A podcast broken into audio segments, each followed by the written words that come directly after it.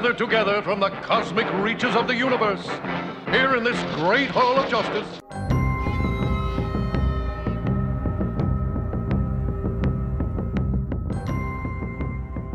Superheroes have to be around other superheroes. You know what I mean? That's the Hall of Justice is more about them just commiserating about their powers and less about them like actually fighting crime.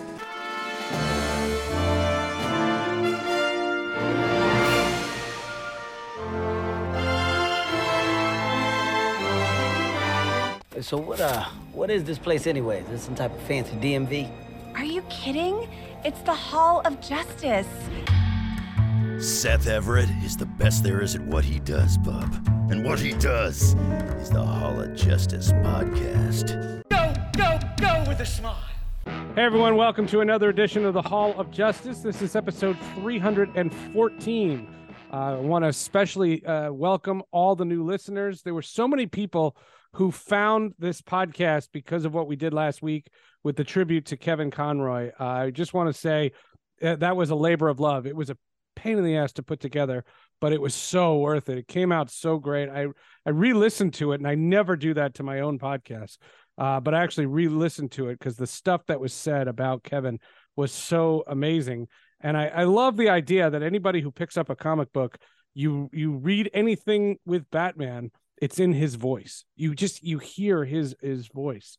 So while that was all going on, uh, the television show Stargirl came to its series conclusion, and it's very interesting. We've ta- we've we've had a couple of people from Stargirl on the podcast. Uh, we had the young lady who plays Wildcat, Yvette Monreal. Uh, she came on the podcast uh, uh, right around the start of this season three. But the original person that we ever had a connection to on the podcast about Stargirl was Dragon King himself. Uh, Dragon King, of course, plays a pivotal yet I would say small role in the show, and uh, his his character is a major plot twist in season three. And uh, back way back when, uh, 187 episode 187, Nelson Lee was kind enough to come on the podcast just to show you what had gone on. That was the start of COVID. That was also the debut. Episode 186 of the podcast is the review of this brand new app called HBO Max. How random is that, huh?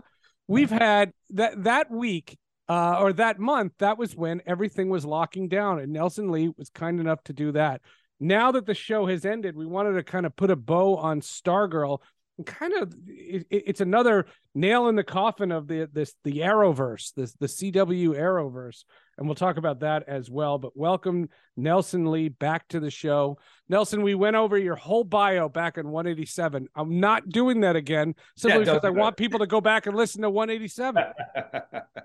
don't bore everyone, Seth. Thanks for having me on again. welcome, welcome back, man. How about this? You got to be Dragon King again. I know, I know, and it's good because you know I've been sitting on it all season, and you know every uh, the fans and the a lot of the the other uh, kind of sites I've been moderating have been asking questions. I'm like, I can't say anything, but yeah, it's it's always fun to have that in your back pocket and have the fans. I mean, that finale was amazing. It's uh, it's bittersweet because you know obviously all of us are really sad that the show uh, ended, but I think the writing was on the wall when all those deals were starting to be made. Well, that was the thing. You know, Stargirl is a show. To be honest, it started on an app. It was yeah. a DC universe. That yeah. was the, that was the thing. Then it was going to go to HBO Max. Then it went to the CW, and then everybody wondered, did it change because it went to the CW? Right. You know, did they did they PG it? You know what I mean? It, it, to to keep it there. But I think with the nature of the kids and the fact that so much of it took place in a high school setting, I didn't think it was going to get much more violent than it did. No, and I think it made total sense for. And Geoff has always said stood behind that. That you know going you to say Geoff uh, Geoff Johns. You're talking Johns, the the the, the, the creator maestro, of the show, the yeah. maestro. Uh, this the show is based on uh, as a tribute to his sister who yeah. passed away on, on a plane crash tragically. Um, and it's such a beautiful, beautiful uh, show that he, he and such a great thing to be a part of something like that. That means so close to Geoff and yeah, when he went to CW, I think he knew that this was a good home for it. Like you said, because of the content, it's always in high school. It fit totally, and and the whole idea behind it was always that everyone that Brec, that Stargirl comes in contact with, is going to become better. Uh, get that's Yeah. kind of the whole uh, idea of it. And Geoff Geoff used to share that with us, and it was a beautiful thing to think about that way. And I think Well- HBO Max would have been interesting, but you know, CW is great. Well, and it'll be on HBO Max uh, soon. You know, is uh, in in some in some form of Yeah. incarnation. Who, who knows what's happening with that app and uh, everything that's gone on with that? Just to clarify something that you did say, he created the character for the comic book based on his daughter. He didn't create Yes. the show. uh, yes, no, sorry, okay. sorry. He created the character Stargirl. Thank you for correcting. Yeah, and Stargirl, you know, what I was interested in, and when we had Yvette on the show, um, one of the things that she she was very, very uh wonderful, but I don't think she had the the the gravity of the legacy of the characters that they were playing.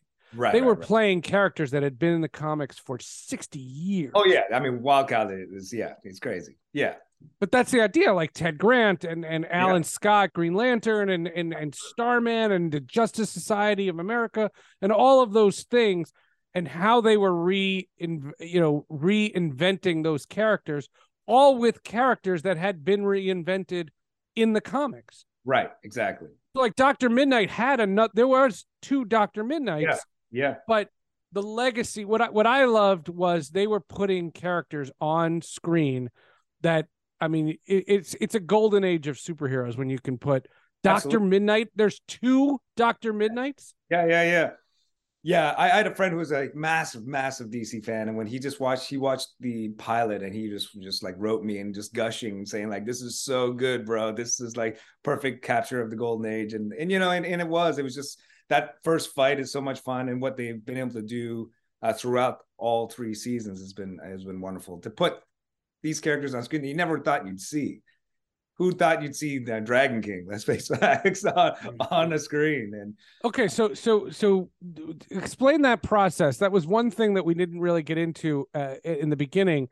Um, what were they looking for? Uh, what what did you hear about it? Did you have to audition for for something like this?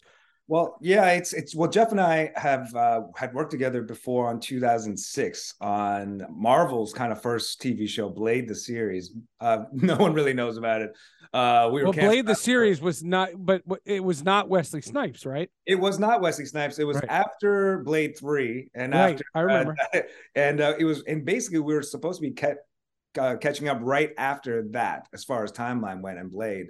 Uh, so it was right after Whistler had been killed. Spoiler alert. Uh, and Well, it's, it's 20 years old. Hey, you know what? If you, if you missed it, you waited too long. Yeah. Uh, but yeah, um, and so we're supposed to take over that, and it was a really fun show uh, on a new network called Spike TV. But uh, Geoff was Right, one of the Spike writers. Yeah, remember that? They had that show uh, Drawn Together. Oh yeah, You remember the animated show? It Yeah, was it was yeah. like the adult animated show. Oh my Yeah. god, that was that, that show. Cree Summer is on that. She's like one of my uh, white whales that I'm trying to get on the podcast. right, right. But uh, uh, yeah, that's, oh, that's so funny. Spike TV.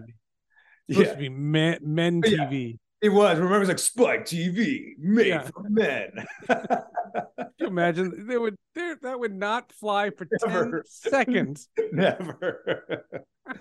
but, but yeah, so Geoff and I worked on that, and and you know, fast forward 15 plus years later, I get a call from him that he's making this show called Stargirl. And he just wanted me to, you know, come in for the Dragon King. And, you know, and I, honestly, I didn't, you know, I, re, you know, researched All Star Squadron, all that stuff that he had first come on before, and and it's an interesting character that you would not be able to think that you could like translate into modern times, but it did an amazing job, and from costumes to the way it's written, and yeah, it's it was so much fun to bring him to life. And we, we we did talk about this that that time. Originally, you were in this mask. You know, it was just your voice. I mean, it was Yeah. you, but but it didn't have to be you. I mean, if, Oh yeah. Well, we, If it was somebody else- all the time. It's like you know what, you could be anyone in there. It's like thank you. well, yeah, Uh, we, it's we good just to feel good to feel replaceable. we just dealt with that with the on the podcast with uh with um uh the late Chadwick Boseman. Right. You could have given him a superhero death. He wears a costume where you can't see his face. Right. Right. Could have put literally, you could have put me in that costume and nobody would have known. Um, but then th- this season they actually show uh, a flashback, which Yeah. uh, shows you, and it you know you you you play Doctor Shiro Ito. Um, you're in uh, uh, eight episodes total, but uh, in the flashback episode, you're you. I mean, the, yeah. Outside of social media, that was the first time I had seen. I was like, hey, I know that guy. yeah, I think, think a lot of people are like, oh, "Who is this?" but I mean, there's like a picture of me in Cindy's and my daughter's, uh, who plays uh, Shiv in the show. Uh, there's a picture of me on a nightstand that I took way back during COVID at my sister's house. they had sent me this outfit to put on, and I put, took that picture.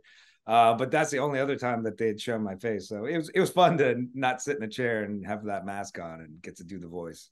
That's very funny. And she plays Cindy plays a vital role throughout Huge. the entire series. I mean, she's Absolutely, the she's the the the she, I- I don't want to call her the villain because you know she goes through different incarnations, but you know, especially by season two, she's kind of their ally, even though they don't trust her and she doesn't trust trust them. Yeah, I mean, and that's kind of again like speaks of the magic that Geoff is trying to create with Stargirl. The fact that she can see the good in everyone, even in someone as evil as uh, Cindy was in season one. You know, she was she was pretty bad, uh, but she turned her around. Cindy's played by Meg DeLacy. Tell me about her. Uh, she's great. Um, she was such a wonderful uh, person to work opposite, and she's brought so much kind of spunk and fire to the character. Um, she plays obviously my daughter, who I've experimented on uh, for a long time, and uh, through the course See of that her- you could say spoilers. No, I'm just kidding. it's true. It's true. Um, I guess without saying as much, she has an interesting journey, complex. In No, no, no. We we're spoiling that. I, I was kidding. I was kidding. this show's out. it's available on the CW app. It's on. I watched it on Hulu. I mean, it, it's everywhere. You you can you can see it by now. This podcast, we don't we don't uh, uh pussyfoot away from uh from from spoilers on this show. Uh, that's that's that's definitely never been the thing. Um, it just it was interesting to see all these uh young people getting these key roles. I mean, uh, Icicle was a kid. Uh, uh, Wildcat, you mentioned, was a kid. Uh, Hourman, Rick Tyler. Uh, I mean, that was a crazy arc. yeah. Um, I mean, that's all about addiction. I mean, that, Yeah. that, that was It- what that it's was. wonderful thing. It was a great, great thing to show him, like get addicted to that power and the out, you know, the limiter taken off.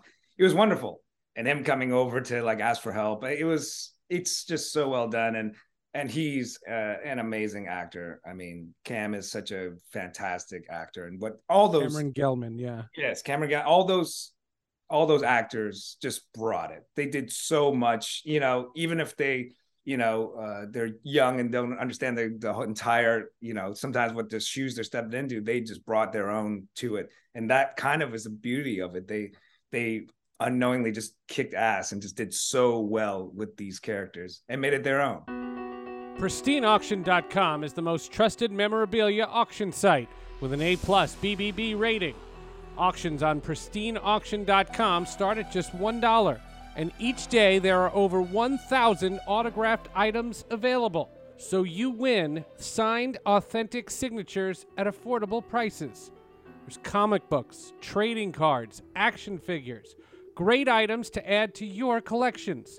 Before the show, I was looking at some of the items that are available, including a signed poster by Mark Hamill, Carrie Fisher, Harrison Ford, David Prowse, and Peter Mayhew from the Star Wars trilogy. That's incredible. Uh, Rocky's boxing shorts from Rocky 4. There's a lot of comic book art too. Todd McFarlane signed guitar. Leonard Nimoy, William Shatner signed a Star Trek issue. Every item on pristineauction.com comes with a certificate of authenticity from the industry's most reputable authenticators. Upgrade your collection of signed memorabilia today and get $10 off your first item when you use the code JUSTICE. Again, that's pristineauction.com. Use code JUSTICE and get $10 off your first item one.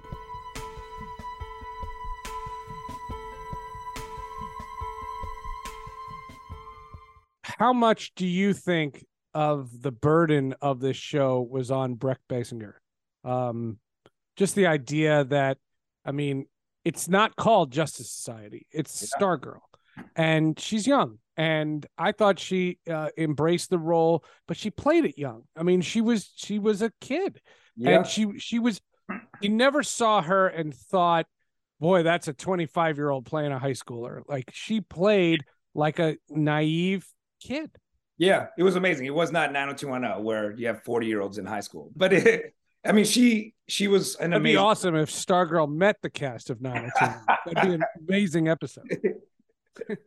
a whole nother one. Andrea can be in there. They'll they Yeah. all get the peach pit. It'll be great.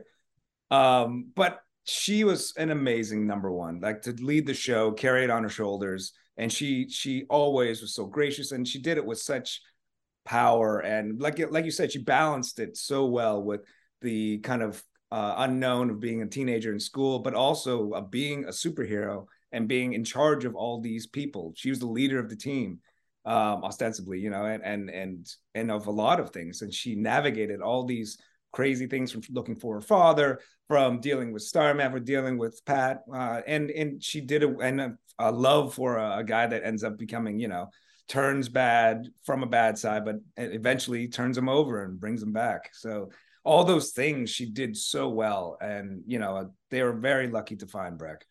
I yeah, can't when when, when they finally hooked up, I was like, "Boy, this is not on HBO Yeah. Max, is it?" yeah, yeah, yeah, exactly. You mentioned uh, and Andrea from uh, 90210. Uh, there's the great story. I think we've told this story on the podcast, but she was the president of SAG-AFTRA. Oh, I remember. years. For Yes. years, and there Yeah. was a big meeting in the New York office. I never forget this. And she came out and gave this big speech, and I swear to God, I felt like I was on an episode of 90210 it it was so weird to see her and like and now the head of uh SAG-AFTRA and i haven't seen her face to face yet is uh fran drescher Oh, yes, it is. Yes, it is. Fran Drescher. tell me i i i, I don't know what to say that was that was so that was so weird i it's so that's so funny um I mean, Uh, I'll equate it to like the first time I moved to Los Angeles and I saw uh, Governor Schwarzenegger written on the in the taxis. I was like, okay, I am in Los Angeles. right and Yeah. then and then uh um it was uh, well i i'll never forget my favorite SAG-AFTRA story is i had a meeting um with the new york office and i went in and you're sitting in the lobby like like you would going into a meeting and uh vanessa from the cosby show was Oh, wow. sitting across the couch and i went am i supposed to pretend i know who that is like i, I totally knew who that was but i yeah, was yeah, like, yeah. like I don't know what she was there for. Like maybe she was in trouble for something. I, I don't know. the SAG police. Vanessa, you're doing it again. That's funny. What about the uh what, what about the grown-ups in in, in the cast? What what's your thought? You mentioned uh, Joel McHale and Luke Yeah. Wilson was in it. That was pretty good. Yeah. Amy Smart was was in it. Smart, great. Neil Jackson, um, Neil Yeah. Hopkins. Yeah. uh, yeah. I mean, it's it's there. It was an amazing cast. Uh, Joy Mansky, of course. That that death scene of theirs was just Oh hard. yeah. Yeah, that was pretty wild. yeah. Icicle went a little far. I was like, come on, man, what's your beef? Yeah. Like, you they, they, they killed just some killed them. people You like shattered them. yeah, they they killed some people off. They they they definitely didn't skimp when it came to effects. I've Yeah. I've said that about all the uh the the CW shows. They they never look cheap. Yeah. Um they they they don't. Now, there is the argument and uh, you know Stargirl didn't really apply to this because it was 13 episodes, but the you know the the shows like Arrow and The Flash, we had uh, uh Eric Wallace, the showrunner of The Flash on and you know frankly his job is hard because they try to do these arcs and frankly an arc over 20 some odd episodes is too much yeah. and it, Yeah. what happens is it gets stale and like you see some of these shows with like eight episodes that are great i just Well, finished yeah. the white lotus seven episodes and you're you, like each episode feels like a feature film Well, that's why you you have that you you have that luxury when you have shorter episodes. When you have 22, you're just taking your arc and you're like parsing it out in like little bits, which is why it gets boring. You're like, Right. you're like, oh god, this is happening. I remember watching Dragon Ball Z when I was a kid, and it was kind of the same. They'd always they'd always end on this Right. Come on, just get to it. Just get to the Just thing. get to the point, right? Yeah. Right. Well, a, a perfect example is uh, Quantum Leap. We we Oh, yeah. just heard, uh, uh, you know, Yeah. this week. If you're listening to this podcast this week, um, uh, Quantum Leap was just renewed for season two. Yeah. But a couple of months ago, they they did an uh, they did an announcement where they were going from 12 to 18 episodes. Right. My initial reaction was, "Oh man, Yeah. really?" Because now you're going to stretch this crap out, like, and it's just going to be longer. It's not going to be better. It's going to be longer. And I like Quantum Leap, but I like the I like these shows when they're shorter. Uh, is anyone complaining about the Mandalorian? Is anybody complaining about Andor? You know, Yeah. like no no one's saying Andor should be 25 episodes Yeah. it, it, it they're, they're- these shows are shorter and what's happened now with stargirl's cancellation and the flash coming to an end and uh, who knows what happens with superman and lois my gut feeling is i think it, it i think it's going to end i mean if i if i was betting on it I, I would say that it is they they haven't said one way or the other the reality of it is is that you're not going to see a superhero show be a 20 25 episode Yeah. thing anymore. Like all of this is going to be short. It's going to be highly produced. That BBC model of you know six great episodes, but make all of them packed and Yeah. spare no expense. And It you'll- just makes more to sense in every way. You save money. You're you're not doing, you know, you, you 22 episodes is as expensive as hell, you Yeah. know, as opposed to condensing it down, knowing what your arc is, and just like having the faith. That's the thing. Getting having time to really develop a story, as opposed to like uh, everything putting filler in, because which is what it is. You have 22 episodes. Right. You know, maybe season one you get away with like a very exciting 22. Come season three, you're like tapping tapping out. Stargirl was different because for most of the time it was a summer replacement. Yeah. for the first two years, so it Yeah. was shorter. And then for this year, you know, everything's all kind of wackadoodle with the CW because uh, basically the CW has been bought. My favorite story about the CW though is when they found out the the average age of the viewer is 58 years old and all their shows are for teeny boppers. That's Yeah. tremendous. it, it was pretty awesome. You're like, we all knew this. let's pretend. Let's stop pretending. We thought it was all. Yeah. That's tremendous. yeah. Yeah. that cracked me up. That was that that was uh, hysterical. Um, tell me about the uh, the connection that you made um, with the writers and, and and and everything. You're a you're a superhero guy. That's Yeah. why you know, like you, you're a fan as much as anything. Absolutely. Yeah. So this is not where you just come in. Uh, you know, a lot of times whenever we have actors on, uh, they they can't say anything because I, I we you know Susan Eisenberg, who I love, we just had her on last uh, last week. She was cast as the sorceress in Masters of the Universe, Right. and I said, "Wow, that's an interesting arc that the sorceress goes through." You know, she basically dies in episode one, Right. and and she's just like, "Well, they write it on the page, and I read it." I show up and I say lines. Yes. but you're you're kind of a fan so like how invested were you even if it was on the periphery in the writing of this show Oh, very invested. You know, especially since I felt a great duty and like uh, to to make sure that I brought this character to life. You know, when you look at some of these characters written in the '80s, uh, it's there's there's definitely a little bit of like a racial like maybe insensitivity. I'll put it. You know, and this character's named Dragon King, but to bring him to life and to make him complex and not just like oh i'm a, a asian baddie you know and it, it was important to me to really bring him out and make him like a really interesting, believable, complex character. And it's difficult to do all that in a mask. Uh, it's a lot of voice acting and stuff like that. But um, yeah, no, it's it's wildly important to me, and especially where I fit into the world and dealing with my daughter and dealing with Icicle and all these things. And yeah, it's it was a really fun thing to be a part of.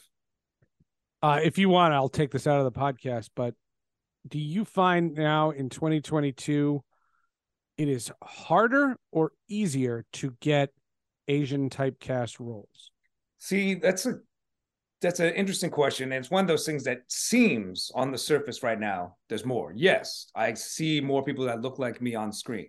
I see more of that. But as far as am I seeing a real bump in job opportunities? Not really, because it's very specific to things that you know people are like cashing in on. That you know they're gonna be like, we'll have an Asian woman at this role, we'll have an Asian, but they have very specific ideas about what they want. It's not just an open door to having more. That being said, I applaud anytime there's you know people are putting in more Asian people, uh, you know, in any or people person of color at all in shows, uh, in big roles, not just like the background and not having to explain why they're there. That's that's the big thing too. Like you know, not having you know, we don't have to kick or do something funny to be on a show right now. You know, we can just be someone. I can be Frank, and so you know, I can just go on and be in the show. So that's you're seeing that, but there's we still have a long way to go but uh, it's good to see a little bit of change. But uh, yeah, definitely, there's more people that look like me on the screen. Did Shang Chi help that? Absolutely. You know, I think as same way as like Black Panther did. Uh, sure. For that, I think, and also the great thing about Shang Chi is that it was good. You know, yeah. if it was bad, if it didn't make money, then you know, because that's ultimately let's face facts. It's people always say like, oh, they're not ready for it. People are not. It's never about what they're ready for. You tell them what you know. You sure. give them a good product, and they like it. And you know, I, I think it's a silly thing to think that we got to sit and wait until people, you know, there's a very large audience that is craving uh, content with people of color, and not just because of that. They just want good stories. And Shang Chi was a great story, well told, and well acted, and a lot of fun. Um, and it was great.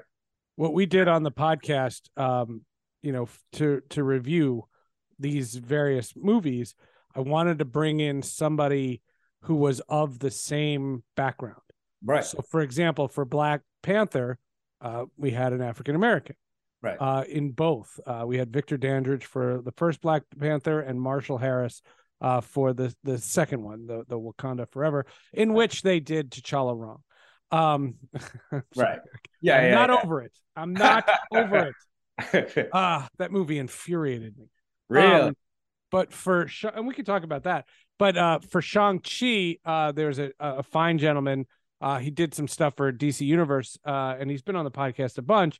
Uh, Brian Tong, okay, uh, and uh, we asked the question um, of of all three, and then uh, when Ms. Marvel came out, right, we had someone of Middle Eastern descent, nice, Swara Saleh, um, who was amazing, um, because I, I I asked that question the same way, in that when when you see that kind of representation it's my theory that an asian person can love that movie at 10 but a but a jewish kid from jersey can only like that movie a 9.5 like there's just because i can't put myself in those shoes and i don't have that sense of accomplishment what i'm looking for is a, a good story shang-chi first of all, I love Simu Liu. I think he's fantastic.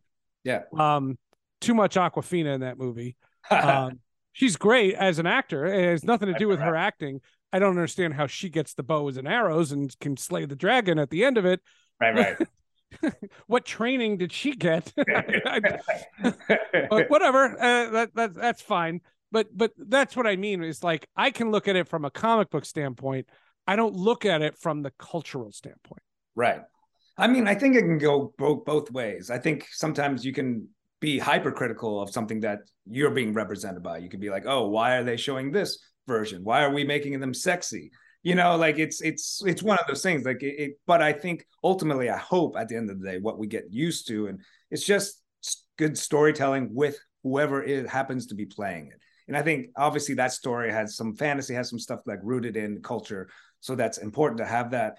I think the most important thing to me, said is the fact that when I was a kid, the only person I saw that looked like me and things was Bruce Lee. You know, and, and I and that's a great guy to have, the best, the still the greatest of all time. But now for a kid, a Jewish kid in, in Brooklyn, to see a person that looks like me is like it shows that it's normal. It's not that it's like, oh, I I can only see them in in these kind of things. I can only see them instead of like separating us, it combines us all into just, oh, I'm watching a movie. I'm watching a movie and they look like this. I'm watching a movie and they look like this. And I think that's where it's the reprogramming is important. My favorite example of just seeing somebody for be, them being on the screen is uh, Gal Gadot uh, oh, yeah. as Wonder Woman.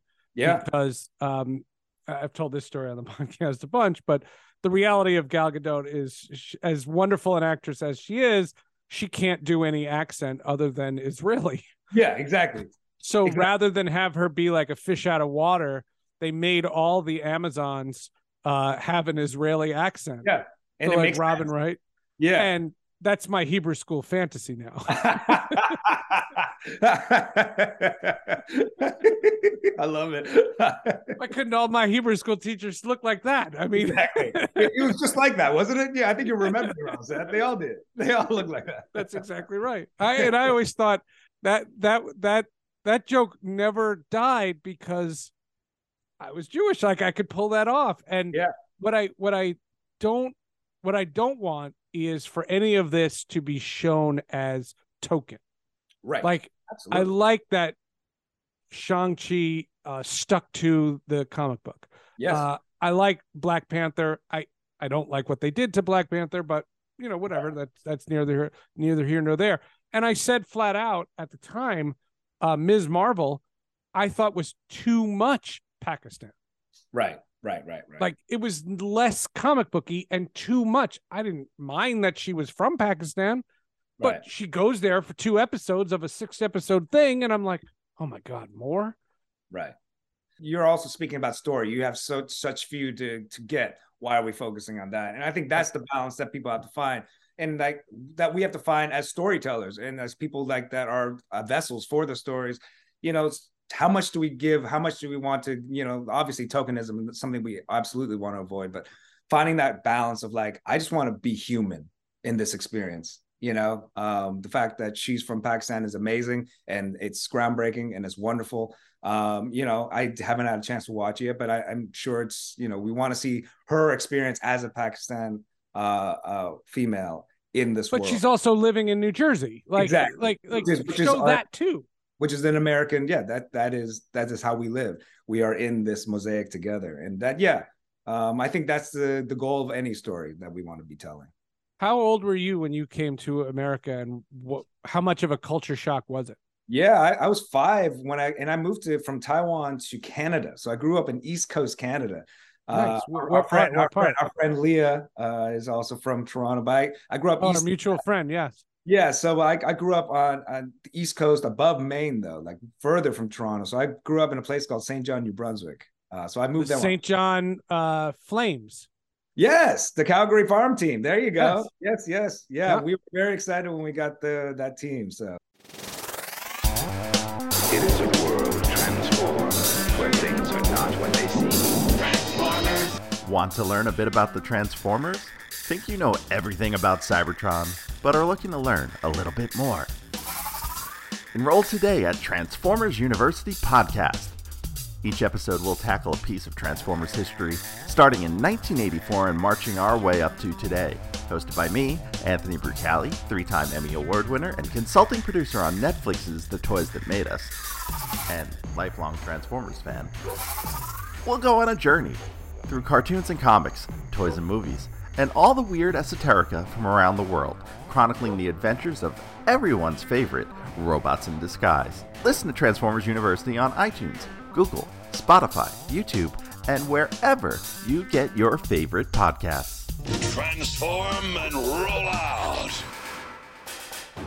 So you live in in Canada, and when did you decide acting was something you were going to go for?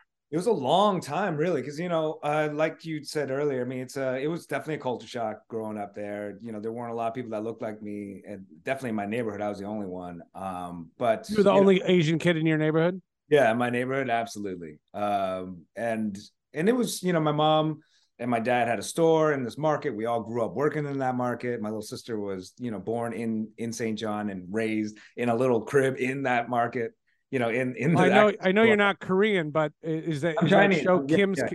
What- Yeah, Kim, yeah, Kim's convenience. is was- Kim Convenience like like is it is it true to life?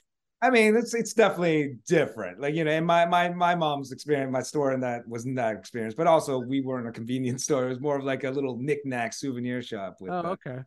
but uh, yeah, it's it's it's it's an experience that a lot of immigrants have because that's what we end up doing. We end up opening stores and end up opening restaurants, uh, small businesses, stuff like that. But uh, I love know, that show. That Kim's Convenience is hysterical. Yeah, That Yeah, show is no, great. it really was, and I great. love that it was it was written by Koreans. written by Koreans, and I love that it. You mean just like a lot of things, just like Schitt's Creek was. It was on Canada forever until Netflix gave it, a, you know, revealed it to the world. Oh, so smart. As far as like when I came into acting, it was like in the beginning, it was a terrifying thing to ever think about doing it as a career. I mean, it, I did it in school. Uh, I love performing. I went to university in Toronto. I still did it there, but I went to school for philosophy and business. so, well, I started in business, hated it, so it's I added on philosophy just to make it bearable. Gotcha. Yeah. At least make the Uh, classes interesting. Exactly, exactly. But uh yeah, and that's uh, it took me a long time. It wasn't until I went I lived for a little while in Europe and it was when I was over there that I started really thinking about what I wanted to do. And that's when I kind of decided I thought about like I had joy, you know, from being on stage, from performing. And so I, you know, took a jump and applied for acting school in New York, got in, and yeah, went over there when I was in like 1997, 98. And Wow. uh, yeah, and that's that's when I started. Like it, it just feels like every other property is something superhero related. Yeah. Like is, is is that a lot of the? I mean, I'm sure you still go out on auditions and you try to get roles and things like that. It, it is it truly like? Do fans not realize how many superhero properties are in development? Yeah, I mean there there are a lot. There are a lot in in you know even just like spin-offs from those properties. It it's it is interesting. Like I think eventually there's going to be kind of uh, a point where we're like, okay, let's start having real stories again. Not that superhero stories aren't real stories, No. but stories without cape, stories without powers, stories where we get, which you know, ultimately was is ironic because in the beginning these were ways for us to really show what it was. You know, Sure. X Men was you know all these different Yeah. things, and you know, and the Hulk, Batman, all these all these uh, great comics that have really human tropes in them, and and to get back to telling stories, I think that's still what's great when we lose that when it's only about the cape, only about the powers. That's when it gets boring. I think it's it's the best when it combines both worlds and we really see everything. Well, you know, what's interesting to me, you know, just in the sense of the story, is the story is the thing that I get most excited about to talk about on these podcasts. We have a, Absolutely. we have a standard joke on, on the show, which is Ryan Reynolds was great as Green Lantern. It's not his fault he fought a cloud. yeah, yeah, yeah, yeah. You're right. Right? And, and so like what i never do is i don't talk about the and i, I said this to todd helbing who, who is the showrunner for superman and lois. I i'll say this to to to anybody. It- the the the writing to me is the thing that you can attack the most Absolutely. because that's the decision making it's never going to be the uh the actors or the production value of you know Right. there, there's some of these these shows are are gorgeous You Yeah. know, here's a perfect example wonder woman 1984 is a gorgeous film Yeah. she steals a plane and rapes a guy like Yeah. There, there's there's a lot of issues in that. but that's the thing like like but but but i'm not talking about Gal's that she, Yeah. not, she didn't write it yeah, yeah, you're right. That's why I, I always I always think this comes down to writing. I, I always think, and that's where you know I thought the storylines for as, the limitations that they had, you know, to kind of take it back to Stargirl. What I thought was they tried their best to push the envelope. Right. Um, they had a lot of characters to int- introduce, and they tried to tie up arcs for Yeah. all of those characters, Yeah. which is really hard. It It's funny, when we had Yvette on the show, she couldn't really talk about anything from season three. Right. And so now seeing the arc of her, you know, her Dr. Mid-Nite's family is embracing all they want to do is be a part of it. Right. And Wildcat's family is literally saying, you know, you're you're a liar, get out of our house. And Yeah. It's that when she shows up at the house because she said I had nowhere else to go. Yeah. That was that was gold. Yeah. Yeah, Yvette, Yvette was great, and she had she got really uh, like really meaty stuff to get sink her teeth into. And like you said, it is so hard to tie up all arcs. It's impossible, really. You have to leave some stuff on the floor, um, and that's unfortunately this the way it goes. Because otherwise, it's too much. It seems like you're just doing too much. Because life a lot of times doesn't tie up. So So what's so okay? So let's spoil the the hell out of it. Basically, Dragon King uh performs an operation, takes the Ultra Humanite and puts him in the the the body, the still living body of Starman. Yep. and then puts his brain out of his scaly Dragon King body and puts it into this this gorilla. Yeah. So number one, are you the gorilla? Like, are you like Yeah. it's CGI, but are you standing there? Like when you're talking to Cindy, is that you? No, I, I mean, I did the voice, uh, Right.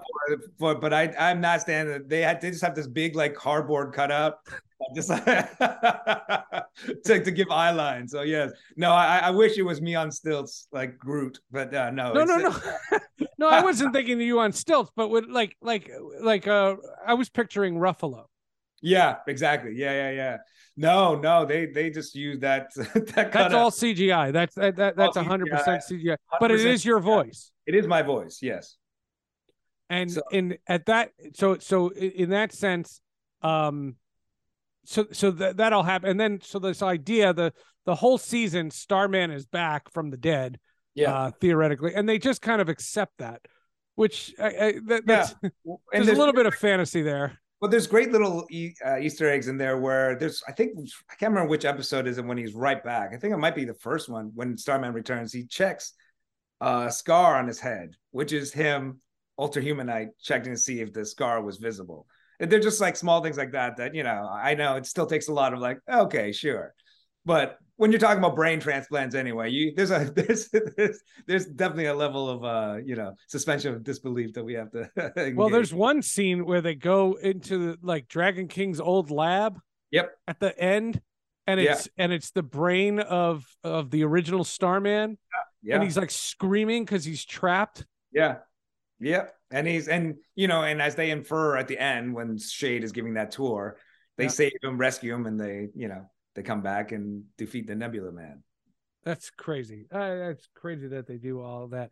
Um, when you got cast, uh, how much of the comics did had you read, and did you go out and find comics? The Justice Yeah. Society had a revival in the 2000s. Yeah. Like I, I've seen a lot of Justice Society stuff. Yeah, I mean, I've read. I mean, as a kid, I actually one of my favorites was Flash. I mean, I, that was one that Flash and Hawkman. I were the only two little. I didn't have a lot of toys, uh, but I wanted them all. But you know, but those were one of the few. And I remember my Flash when you squeezed his arms, his legs. He ran. Oh He yeah, ran. sure. But I mean, not well. And Hawkman, you could squeeze his Yes. legs, and and it, the, the His wings, would flap. Yep. Exactly, exactly. They were like my treasures. I don't know where they are. I think my mom threw out all my stuff. Yeah, yeah, yeah. But, but I love those, and you know, so it's fun to come back. Um, as far as you know, Stargirl, uh, Stars and Stripes, I hadn't read those, but after I got cast, obviously I got all of them. Sure. Uh, read all of them, and it's it's a ton of fun, and you know, what's it's so cool to see just the evolution of JSA and like all the things that connect to stuff I'd read when I was younger till now. Um, but yeah, That's pretty it's, awesome. it's very cool. uh, we had uh, Matt Ryan on Nice. the on the podcast, and he um he was so funny because he told a story about how when he got cast as John Constantine for the NBC show, Right. he went to a comic book store and said, "I I have a credit card. Give me everything John Constantine I could find. I need to know everything about this guy." And he just Right. spent like a week just Yeah. nonstop reading comics. And yeah, that's what you should do. That's what I mean. And the thing is, it's it's fun. If I mean, that think about that as a job, like you- right, so- oh, right. That's a job. I'm- Yeah, I'm gonna read graphic novels all for weeks. It'd be amazing. Yeah. It's, it's torture, torture. We used to end the podcast this way. Um, and I think if I remember correctly, I asked you this uh back when you were on the first time. Um, how do you feel about social media and in the course of doing shows that have these fan bases like what you just went through? Um, how have you found social media to be? And that's assuming that by the time this podcast is posted, Twitter still exists. Oh, right. it might implode. we, we all might be deleted. So. I don't know. I don't know if you guys saw the the post. I'll say this on the podcast, but John Cena followed me on Twitter. Okay, nice. I do not want Twitter to disappear. I, I want to live in a world where Lynda Carter, David Hasselhoff, and John Cena all follow me on Twitter. we got to dream the impossible, Seth. That's right. That's uh, I love that. yeah, it's interesting. I joined Twitter like a long time ago, and the only reason I'd done it uh, is because of the Kogi truck. There was the one of the beginning of food truck kind of craze.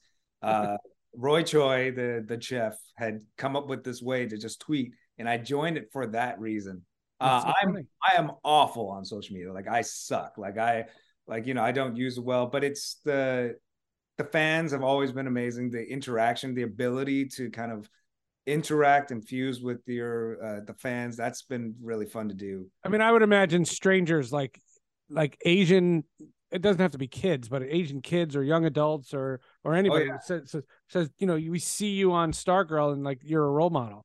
Yeah, there's been lots of beautiful, like, uh, kind of fan mail that I've gotten uh, by messages or whatever else through Yeah. uh, messaging. That's been really inspiring, and it's it's funny when you you you forget sometimes. You want to remind yourself that you're actually doing something on that screen. You're representing. You're you're you're inspiring. You're trying to do something to give some kid sitting somewhere something to go like, oh wow, that's amazing. That guy looks like me, or that looks like something I want to do um, you know, or that's something that resonates with me. Whatever it is that we have this job, that we have this obligation and, and duty to to you know keep keep our head up and and do well. Well, I can promise you this: uh, whatever your next project is, can you tell us what can you tell us that your next project is that we can promote? Um, well, we've got a few things. I've got one really exciting thing that I cannot talk about, but uh, I'll, it's it's it's but it's it's going to be a very exciting, very very. But it's very, fun to say that, right? It's It fun is. to say. I can't tell you.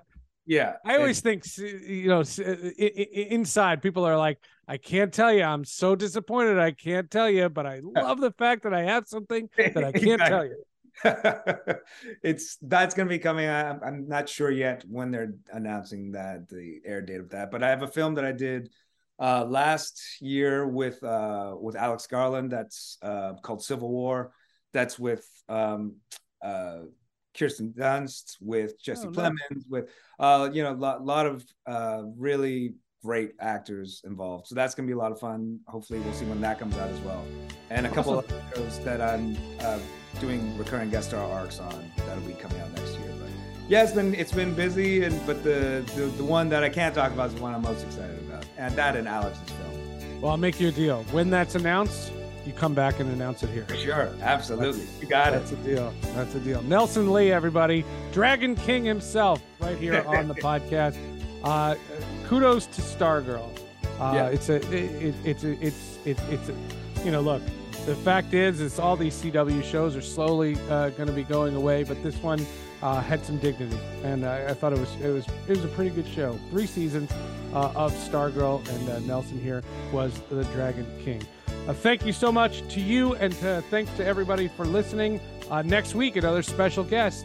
I'm not going to jinx it, so I'm not going to tease it because if I tease it and it goes out on the podcast and then he doesn't come on, well, all right, how about that? I just eliminated 50% of the population.